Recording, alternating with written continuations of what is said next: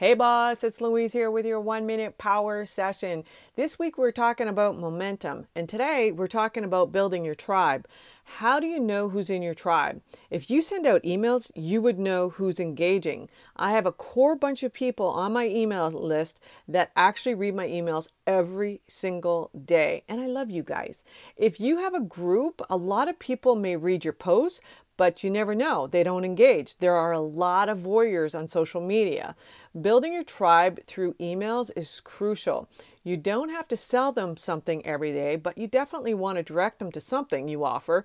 If there's no call to action, then there's waste of time. Eventually, your tribe will want to go to the next level with you. So direct them to an offer. Maybe it's something like a front end offer that's at a lower price point.